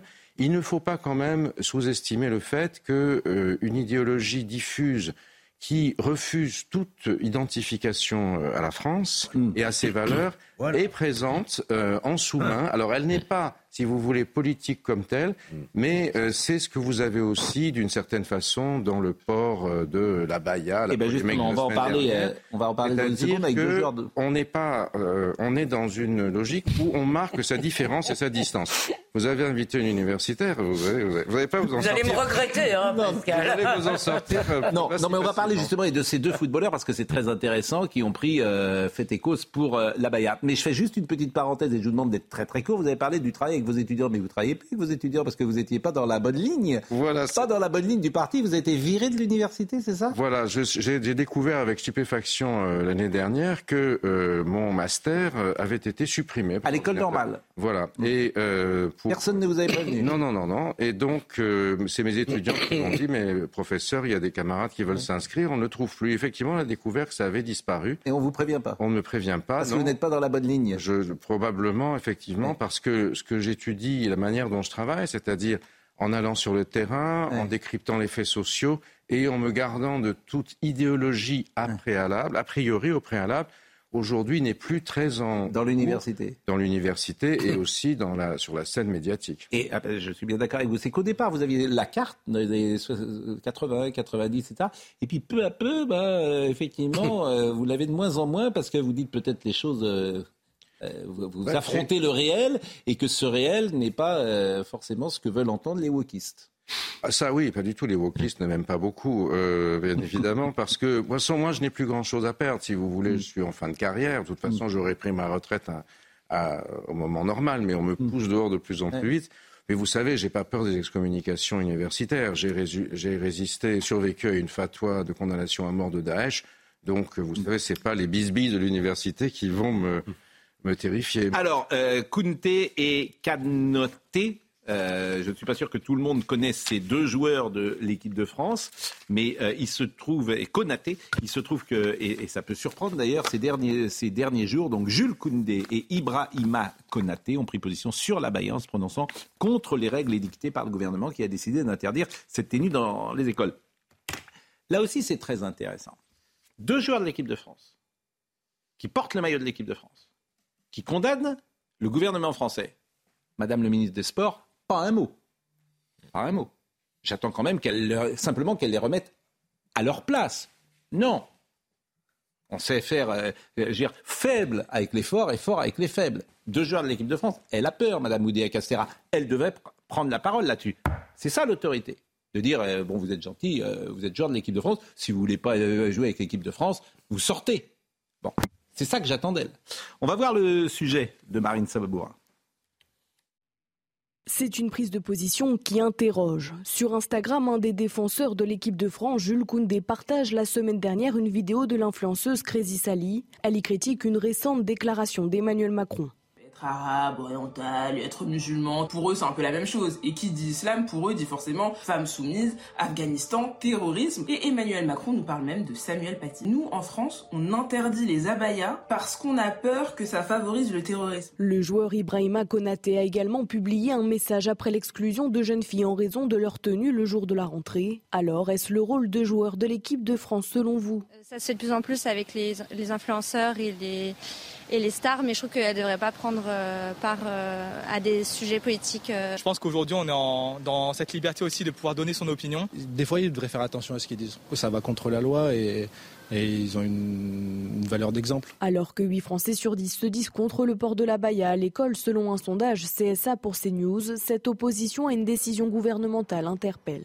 On vit dans une société de plus en plus individualiste euh, où le libre choix de soi devient une sorte d'absolu aux yeux de ces jeunes euh, au détriment de la loi commune. Et d'ailleurs, c'est exactement ce qu'on est en train de vivre. À eux deux, les joueurs sont suivis par 5 millions d'abonnés sur Instagram. Alors Ibrahima Konaté, euh, donc, qui évolue à Liverpool, a partagé donc vendredi sur son compte Instagram la vidéo de d'une lycéenne exclue pour avoir porté une abaya. Il a reposté la vidéo en ajoutant un commentaire C'est une blague, j'espère. Jules Koundé, lui qui est défenseur de l'équipe de France et de Barcelone, a partagé la vidéo de l'influenceuse Crazy Sally, donc que vous avez vu critiquant l'interdiction de l'abaya et les propos d'Emmanuel Macron. Le chef de l'État avait dit on ne peut pas faire comme s'il n'y avait pas eu d'attaque terroriste et d'assassinat de Samuel Pays dans notre pays, et des propos euh, qui a vivement condamné donc cette euh, influenceuse. Mais on voit bien qu'effectivement sur le territoire de France, vous avez des gens aujourd'hui qui sont en rupture sur nos mœurs, notre culture, notre histoire, etc. comment on fait? Ben, C'est effectivement le, cas euh, que vous avez souligné confirme ce que je vous ai dit tout à l'heure, ce euh, que j'ignorais d'ailleurs pour vous dire quand je suis arrivé sur le plateau, euh, parce que en réalité, le monde du web et des réseaux sociaux qui échappe au, contrôle des autorités, puisque certaines de ces influenceuses, par exemple, sont basées en Turquie, sont basées ailleurs, mm. etc., diffusent une représentation de l'identité qui passe par-delà euh, l'adhésion à la société et à ses lois. Ce n'est pas seulement le gouvernement, le Conseil d'État a tranché, si mm. vous voulez. Et euh, qui vont, du coup, projeter les individus dans autre chose. Et ça, c'est extrêmement, euh, extrêmement préoccupant, parce que vous ne pouvez pas, toute façon, interdire les réseaux sociaux. D'où mm. l'enjeu de l'école, parce que c'est à l'école que oui, mais ces valeurs s'apprennent. Et justement, c'est 20 ans, Monsieur Kepper. Oui, bien sûr, mais la question qui se pose, l'instruction, l'éducation, ça sera 20 ans. C'est une génération à reprendre. Oui, bien Qu'est-ce qu'on fait aujourd'hui avec ces jeunes Dans 20 ans que jamais. C'est bien pourtant pourquoi c'est si important pour cette mouvance d'imposer le port de la Baïa, comme il y a 20 ans. Je faisais mm. partie de la commission Stasi, il y a 20 ans, vous avez parlé. Qu'est-ce qu'on a fait à 20 ans? À cette époque-là, en septembre, j'étais avec les autres membres en train d'auditionner et délibérer, justement pour empêcher le port des signes religieux ostentatoires à l'école. Si on n'avait pas fait ça, la situation aurait été bien pire, parce qu'il euh, y avait eu depuis 89, depuis la première affaire du voile à Creil, donc vous voyez, ça fait pas beaucoup plus de 20 ans maintenant, euh, il y avait un, enjeu à l'école où les proviseurs, les chefs d'établissement et autres passaient leur temps à faire du contentieux au tribunal administratif et au Conseil d'État au lieu de s'occuper de leurs tâches mmh. éducatives. Euh, à partir du moment où il y a eu la loi de 2004, ce phénomène a significativement reculé. Maintenant, il se redéveloppe dans un autre contexte, avec en arrière-plan non plus des organisations islamistes fortes de frères musulmans comme c'était le cas aujourd'hui, elles sont en déclin en ce moment, mais avec les réseaux sociaux, les influenceuses et autres, et euh, qui diffusent justement cette espèce de vision de la société de rupture, ce que dans le langage salafiste on appelle el-wala ou al-bara'a, c'est-à-dire le fait de faire allégeance exclusivement aux normes les plus strictes de l'islam, les plus rigoristes, celles que ne suivent pas l'immense majorité de nos euh, concitoyens, et el-bara'a, c'est-à-dire se désavouer d'avec, notamment, c'est là le plus important dans cette idéologie, se désavouer d'avec les valeurs de la République laïque, en disant on n'en a rien à faire. Et c'est ce qui est très frappant dans l'exemple que vous donnez, c'est évidemment que ceux qui s'en font les porte-paroles porte le maillot de l'équipe de bah, France. C'est ça qui est intéressant, mais est-ce qu'on doit réagir ou pas C'est toujours pareil. Est-ce bah. qu'on doit réagir ou pas Moi, je pense, je suis désolé, vous m'avez assez dit, et ça d'ailleurs m'a souvent énervé, que les joueurs de l'équipe de France étaient des exemples pour la jeunesse. Je suis navré, ils ne représentent pas leur communauté, je dis ça avec des guillemets, ils représentent la France. Donc moi, je serais Didier Deschamps, je les mettrais au moins à pied pour un match ou deux. Bah, ils sont un peu à pied parce que c'est terrain, a priori. Non, bah écoutez, ou alors je vais dire, mais je suis désolé, vous n'êtes pas pas Didier Deschamps de le faire pour le ou le président de la Fédération française de football, ou c'est le ministre, mais de dire simplement chacun à sa place. Vous pouvez pas me dire que ce sont des exemples et quand ils s'expriment. Mais je partage votre avis. Ce qui ah vont bah permettre, vont contre la loi de la République. Ils vont jouer. Je partage. Le maillot de la République. Philippe Guibert. Philippe Guibert. Enfin, l'équipe de France, c'est pas, c'est pas l'armée française. Hein. Il n'y a pas de devoir de réserve pour les joueurs. Quand même. Je suis en total désaccord avec ce qu'ils ont dit. Mais enfin, il y a une liberté d'expression comme pour n'importe quel citoyen français. C'est vrai, ça, ça, peut Et donc, et donc on n'a pas à leur demander. une obligation de réserve. Mais non, Georges, ça n'existe pas. Même si elle n'est pas légale, elle existe. Elle n'existe pas. Ce ne sont pas des fonctionnaires. Ils portent le maillot. Ce ne sont pas des représentants de, l'État ni du gouvernement français. Donc, ils sont, sont, des citoyens comme toi et moi. Et donc, je suis en total désaccord avec eux, mais ils ont une liberté de non, vous ne représentez pas la France. Une obligation morale. Moi, non. Et eh ben donc, pas des citoyens. Je voulais qu'on voit également à Clermont-Ferrand ce qui s'est passé, euh, les réactions, et là aussi, M. Kepel pourra nous donner euh, son sentiment avec euh, ce père qui a euh, menacé de mort un proviseur. Mais c'est des sujets, il y a deux manières de voir ces sujets. Soit on dit en fait là-bas, c'est rien. Il y a eu 200 incidents en France. Il y a combien? Il y a 6 millions de... 12 millions, 12 millions d'élèves, mais combien sont concernés au collège bon, C'est rien. Hum. Et puis vous en, c'est pas grave parce que c'est vraiment des minorités. Euh, quoi, des minorités, des actions ultra-minoritaires, soit au contraire d'y voir un danger XXL pour euh, la société française. Et on oscille, en fait, en permanence entre euh, ces deux positions. Je ne sais pas quelle est la vôtre. parce qu'au fond, si des gens voulaient s'habiller différemment dans la société française, bon, et qu'il n'y ait pas forcément une influence qui n'oblige pas les autres, surtout à s'habiller comme eux, pourrait imaginer, voilà, mais ça, pardonnez-moi, Pascal Pro, mais c'est pas exactement le sujet parce que euh, vous pouvez vous habiller comme vous voulez dans les respects de la décence dans, la société française. Si vous voulez aller en crop top, euh, la baya, vous, avez plein de... Vous avez raison, je me suis mal exprimé. je, précise juste la chose. Hmm. Pardonnez-moi de faire le prof, hein, mais c'est pas l'heure, c'est pas l'heure des, c'est l'heure des pros et pas l'heure des profs. Mais bon, ajouter un F pour une fois. J'ai bien compris que je suis. Donc, euh, je vais être. Je ne suis qu'un élève. Dans le de dans le cas de la loi. Et en surveillance, j'ai toujours l'impression d'être jugé. Oui, oui, oui, vous allez être mis au piquet si, euh, euh, dans le cas de la loi euh, qui s'applique à l'école, c'est une question de laïcité, c'est-à-dire oui, dans les établissements. Non, mais je le répète pour qu'on ne pas de confusion. Dans les établissements qui sont subventionnés par le contribuable, qu'ils soient mm. publics ou privés sous contrat, c'est-à-dire qu'il y a mm. des argents de nos impôts, mm. dans la République laïque, on ne peut pas porter de signes religieux ostentatoires. Ceux qui le veulent peuvent le faire dans les établissements hors contrat. voyons le sujet de, de Clermont-Ferrand. je pense qu'on va justement tomber là-dessus parce que ça va permettre de rebondir sur la polémique qu'il y a eu, qui a été évoquée par les propos du président de la République à ce sujet. Alors, voyons le sujet de Clermont-Ferrand de Tony Pitaro. Depuis ce jeudi, dans ce lycée de Clermont-Ferrand, l'inquiétude est omniprésente après les menaces de mort qu'aurait proféré le père d'une élève envers le proviseur. La jeune femme avait refusé d'ôter son abaya et l'accès à l'établissement lui avait été refusé. Des menaces qui choquent parents et lycéens et des élèves qui évoquent le sujet à demi-mot. Étant donné qu'on entend un peu trop parler de ça, on évite, je pense, inconsciemment euh, d'aborder ce sujet parce que ça, nous sort de la tête en fait. S'il s'agit réellement de menaces de mort, alors oui, forcément, c'est choquant. Après, on savait forcément que ça allait faire des polémiques. Non, on n'en a pas forcément parlé entre lycéens. Je comprends la décision du proviseur. Des menaces envers le chef d'établissement qui indigne et inquiète ses mères de famille. Franchement, ça nous fait peur, ça nous fait peur. On a des enfants, on part à l'école, on revient. Ça fait pitié, ça fait pitié. En tant qu'un responsable, un parent déjà ne devrait pas se comporter comme ça. Dire à un proviseur, je vais t'égorger, ou je vais te faire ça, ou je vais te tuer. Franchement, en apprenant ça à la télé, j'étais complètement euh, dévastée. Vendredi dernier, le ministre de l'Éducation nationale, Gabriel Attal, avait dénoncé des menaces extrêmement choquantes.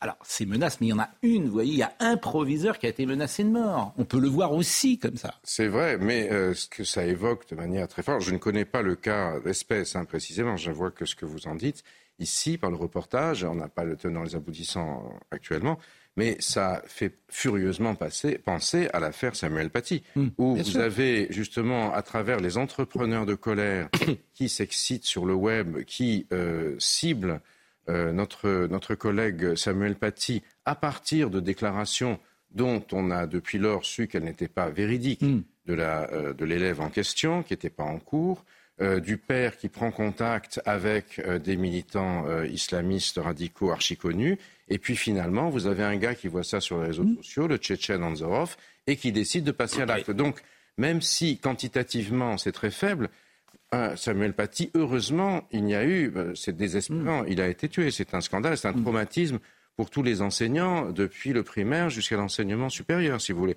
Mais on ne peut pas laisser une chose pareille parce que c'est un, symbole très fort. Et l'école est un lieu de test et de confrontation de la mouvance islamiste radicale ou rigoriste depuis 1989. On a mis un coup d'arrêt lors de la commission Stasi. On a de nouveau une, une offensive aujourd'hui qui vient, il faut bien se rappeler, après Daesh, parce que Daesh n'est plus aujourd'hui en position de force.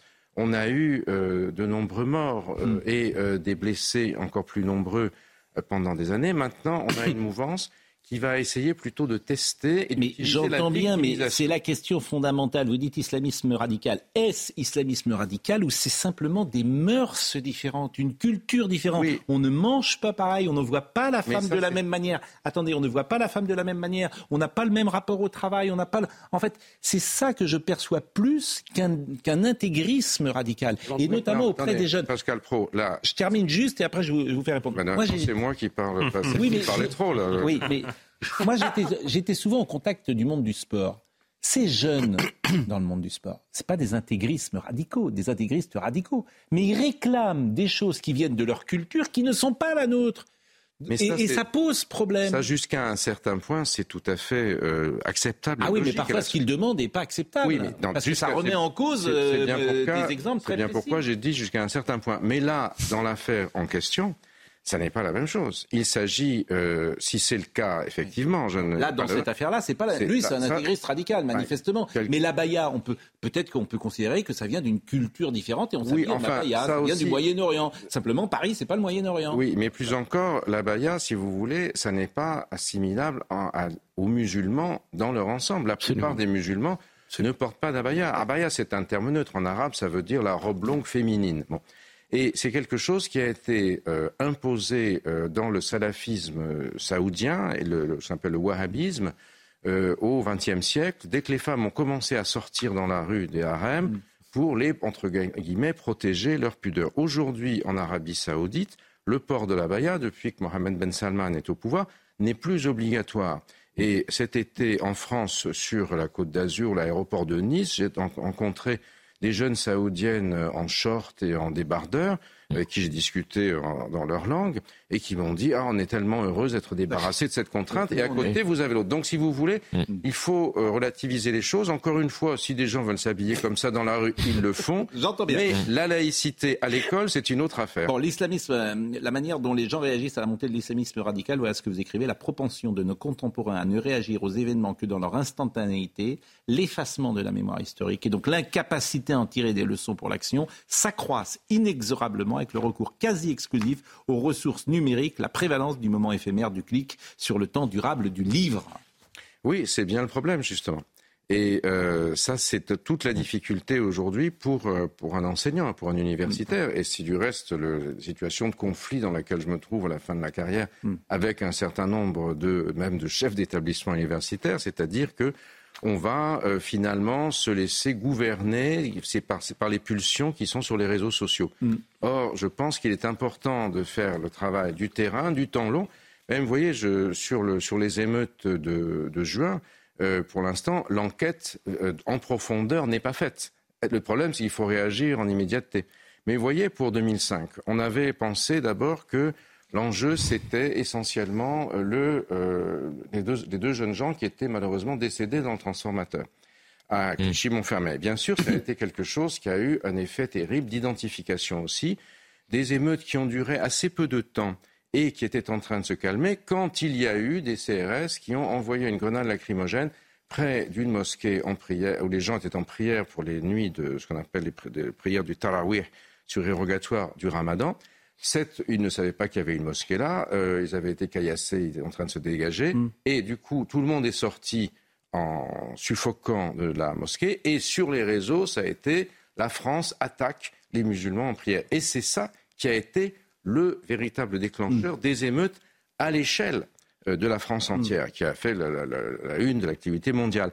Mais euh, ça, pour le savoir, il faut y aller sur place, il faut se renseigner. On a passé un an pour et euh, établir ces faits. Et quand j'ai commencé à en parler, je me suis fait très violemment attaquer par ceux qui étaient euh, les, euh, propagateurs de la victimisation en disant Vous n'avez pas le droit de dire ça. Mm. L'universitaire, il n'est pas là pour faire plaisir à l'opinion dans ces temps. Il est là essentiellement pour essayer d'établir des faits qui sont vérifiables et à partir desquels on peut construire des politiques publiques. Alors vous me direz, il faut agir tout de suite. Oui, mais ça, mm. c'est la question du politique, c'est-à-dire de savoir comment faire les choses. Mm. J'ai fait plusieurs rapports pour le président de la République récemment et le résultat, c'est qu'ils n'ont abouti à rien parce que c'est noyé par l'administration.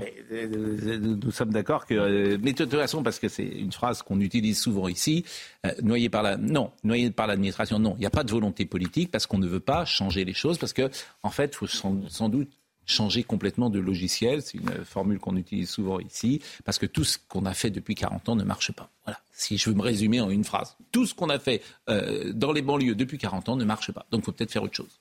Pourquoi pas? Bon. Oui, euh, enfin, bon, pourquoi pas On en parlera une autre fois. Non, parce qu'il y a beaucoup de choses et, je voulais vous faire. Alors, dans l'actualité, j'ai entendu Eric Revel sur ce plateau qui a dit Je ne veux plus parler de Sandrine Rousseau, je vais ah comme lui. Il n'a pas tort. Il n'a pas tort. Mais bon, c'est, on est quand même à un niveau. Le symptôme et puis la maladie va disparaître. On est quand même à un niveau d'intervention. Et c'est vrai que on lui fait une publicité formidable, hein, Madame Rousseau, formidable, parce que vous avez vu la. Elle en joue d'ailleurs. Vous avez vu la Marine Le Pen dans sa voiture. Bon, alors vous allez voir cette. Donc il se trouve que c'est une Volkswagen et euh, elle fait un signe, elle dit bonjour. Bon. Euh, eh bien, vous avez le tweet euh, de Madame Rousseau qui euh, écrit euh, Je ne peux pas croire que ce soit un hasard. Non. Donc, bah, bien sûr. je ne peux pas croire que ce soit un hasard. Ça, c'est le premier tweet qu'elle a mis. Alors, c'est et la Volkswagen et le signe. Et puis le deuxième tweet, c'est comment Hitler impose l'auto euh, au peuple. Donc, voilà où on en est à, à, en sourire. Où on est au niveau aujourd'hui du débat politique. Mais si Sandrine Rousseau... Pardon. Je, ah non, je, je pense que c'est pas exclu que euh, Marine Le Pen ait fait exprès de prendre une vieille voiture. Oh. C'est pas une vieille voiture En se disant. Aussi, euh, c'était. Là, c'était un, vieux modèle, un peu vintage. Ah après la polémique sur le rugby, en se disant si je me fais attaquer par ah la gauche euh, sur le thème, regardez, comme la, le, le, le, rugby. mais là, on la traite de nazi, c'est autre chose. Non, mais je pense On la traite de nazi, Nathan. C'est pas exclu qu'il y ait un lien avec l'histoire du rugby et qu'elle se soit dit chevaux, parce que si vous voulez euh, c'est ça c'est là que c'est intéressant le rôle de Sandrine Rousseau. C'est que Sandrine Rousseau elle a une forme de, de génie stratégique et médiatique d'occuper d'être si vous voulez d'avoir une sorte de monopole de la visibilité. Elle appuie sur des points sensibles et elle sait très bien qu'elle va faire réagir et que tout le monde va la commenter. Ce qui fait aussi que euh, à l'inverse euh, il y a des gens qui ont intérêt à se faire critiquer par Sandrine Rousseau par rapport à leur propre non mais là franchement c'est de la faute de Marine Le Pen. Non, mais vous charriez là. pas du tout. J'ai pas dit de faute je dis une hypothèse. Alors, je, Monsieur Kepel, euh, Nathan Dever est normanien faut le savoir. Donc c'est une construction intellectuelle assez puissante. Qui oui, j'en suis, je suis, euh, voilà. et, comment dire, voilà. Euh, bouleversifié. Voilà.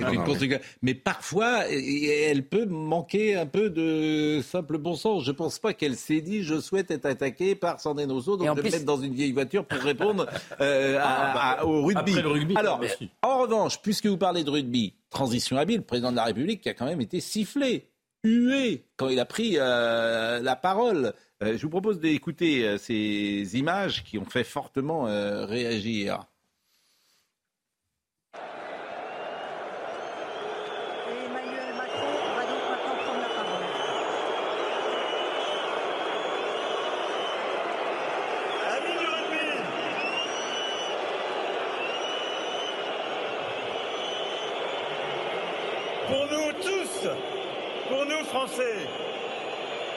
C'est une immense fierté d'accueillir sur notre sol toutes les équipes de la Coupe du Monde de rugby.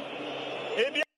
Bon, alors évidemment, euh, bon, est-ce que ça fait sens ou pas? Oui, Le monde entier, le président de la République sifflé. Euh, si, ça fait sens. Euh, là, le président de la République, il paye la note des réformes, de la réforme des retraites. Même plus de la réforme, d'ailleurs, je ne devrais pas dire ça, du mode d'adoption de la réforme des retraites il y a quelque chose que les gens n'ont pas accepté démocratiquement.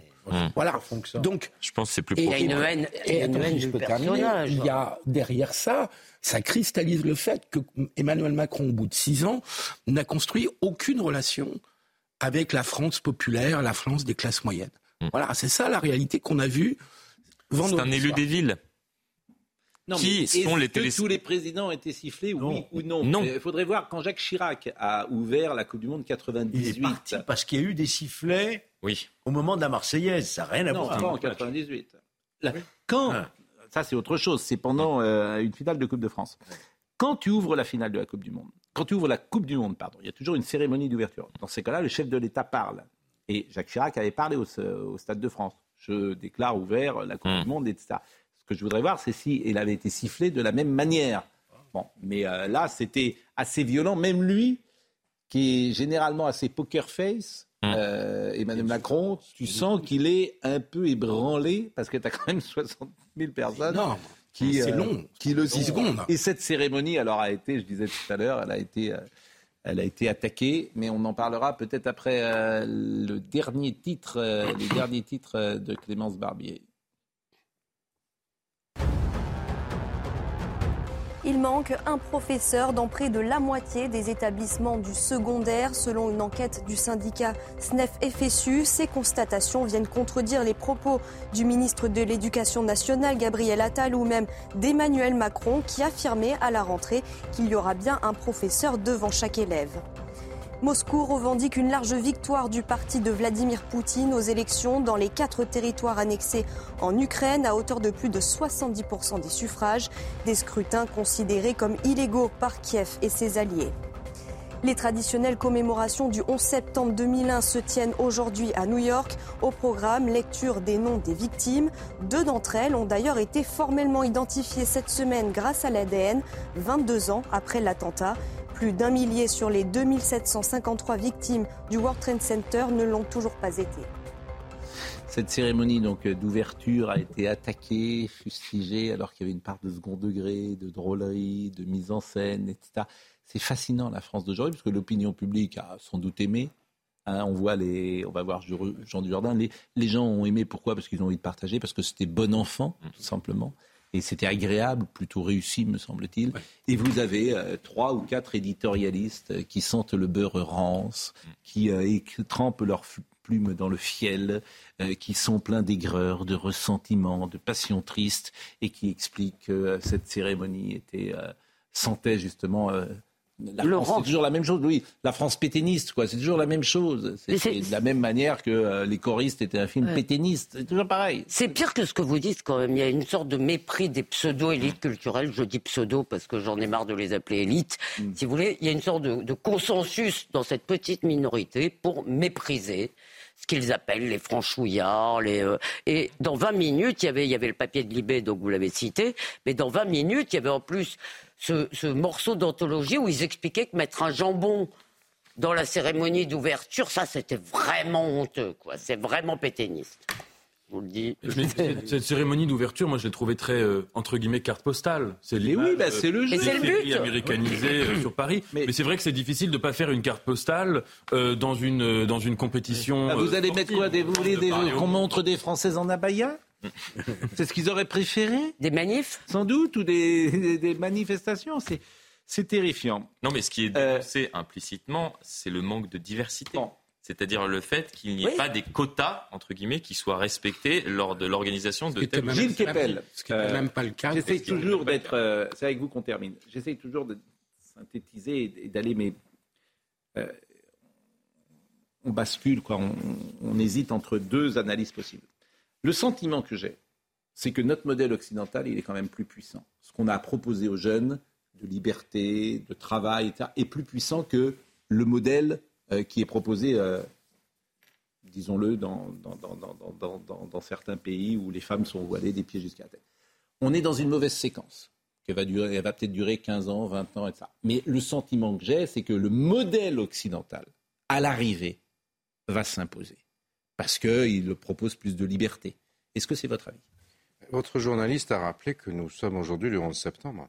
Et euh, le 11 septembre a profondément changé le monde, si vous voulez. Ça a été quelque chose qui a donné au sentiment, le sentiment justement euh, à, l'Occident tel que vous venez de l'évoquer, euh, qu'il avait face à lui un adversaire qui n'acceptait pas ses valeurs. D'accord, mais répondez à plus l'opposition communisme capitalisme. Répondez à ma question, votre sentiment dans 25 ans. dans 25 ans, je n'en sais rien. Parce que euh, vous, avez, vous voyez aujourd'hui, un autre exemple, euh, à l'ONU, Emmanuel Macron ne va pas se rendre aux Nations Unies parce qu'il accueille le roi d'Angleterre et le, pape, hein, mais ça va être à l'ONU, à l'Assemblée générale, la semaine prochaine, l'heure des BRICS, c'est-à-dire mm. c'est la Chine, c'est l'Inde, etc. en même temps, on voit que si j'y viens ah parce que justement tous les gens vous disent c'est fini l'Occident. En réalité, ça n'est pas du tout ça. Pourquoi? Parce que même si la Chine et euh, l'Inde sont la première et la quatrième puissance mondiale, ils n'ont pas du tout la capacité à l'intérieur de leur société d'assurer la prospérité, l'ascension sociale. Vous avez parlé de l'immigration. mais, pourquoi est-ce que tout le monde vient en Europe mm. Parce que ce modèle reste finalement profondément attractif, y compris par ceux. Ah ben nous sommes d'accord. Nous sommes d'accord. Alors moi je ne pense que dans ce match sur le moyen terme, euh, l'Occident va l'emporter. Ah, voilà, c'est ça que je veux. Eh bien, ne dites plus rien. ne dites plus rien. Oui, on est très en retard, Gilles Kepel. Je renvoie prophète en son pays, euh, observateur. Ce qui est bien, et je le dis pour tous ceux, il y a le plaisir de la lecture avec Gilles Kepel. Les premières lignes, septembre 80, je vote en direction d'Alexandrie à bord d'un ferry italien qui est à Paris et à Venise. Je vais rejoindre le poste de doctorant qui m'attend au Caire pour ma thèse sur les mouvements islamistes, etc. etc. Vous incarnez, il y a un plaisir pas dire que c'est Stéphane Zweig, mais c'est formidable de vous lire parce qu'il y a du plaisir de lecture. Ce n'est pas théorique. Vous êtes un universitaire qui parle au public et, le lecteur est content du moment qu'il passe avec vous. Ne dites rien. Euh, en revanche, je, remercie euh, grandement. Euh, mais non, mais c'est vrai. Lisez Gilles, Gilles Kepel parce que c'est formidable. Miss Siraka, je Audrey Missirac a été à la réalisation aujourd'hui. Guillaume était à la vision. Raphaël Lissac était au son. Marine Lançon était avec nous pour son grand retour euh, ce lundi matin. Briac euh, Japio était là. Nous saluons évidemment notre ami qui s'est marié ce week-end et euh, on lui souhaite tout le bonheur possible. Gauthier Lebret, il a dit oui et plus surprenant, sa femme a dit oui aussi. Donc euh, ils seront ensemble pour le meilleur et pour le pire. Est-ce que Jean-Marc Morandi est avec nous? Est-ce que je suis très en retard? Est-ce que je lui dis bonjour? Eh bien, je rends l'antenne, me dit Marine Lançon. À ce soir.